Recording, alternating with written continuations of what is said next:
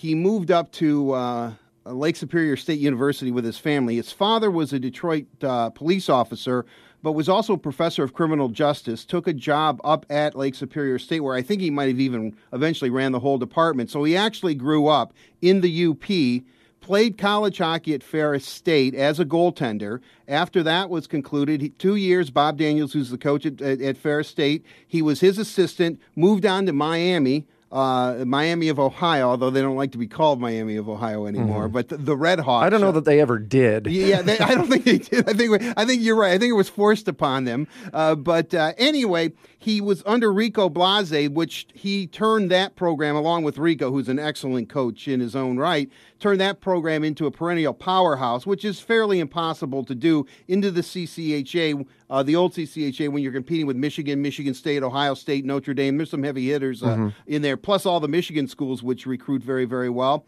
Uh, then he moved over to the, I believe it was Indianapolis of the USHL, won a championship there.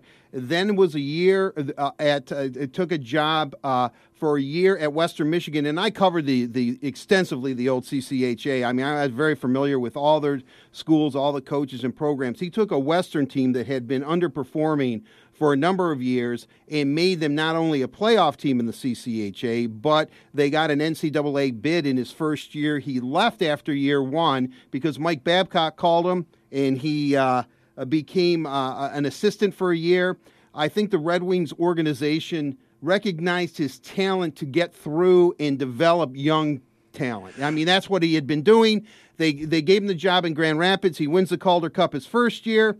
Uh, last year, you know, uh, when the Red Wings are injured, the Grand Rapids Griffins are injured too. So he sure. did it with, you know, the last couple of seasons, he's actually done it with smoke and mirrors. And just uh, uh last week, they were eliminated in the Western Conference final of the AHL playoffs. If they would have won that, they would have played for a Calder Cup again, which would have been amazing if he could have won two Calder Cups in three years as head coach of the Grand Rapids Griffins. And again, as, as I've told you earlier, uh, the AHL is considered to be the second best professional league in the entire world. So it isn't like they're you know they're getting a guy off the old turnip truck or something. Right, and and they're actually would be bringing in somebody who is already familiar with many of the young players on the Red Wings roster because he coached them, um, which leads to the question: uh, Is he ready to take this step uh, to the NHL? Well, he'll be the second youngest coach in the NHL. I believe he's 43, but I think you hit it right on the head. The Red Wings are a very astute organization. I mean, from top to bottom,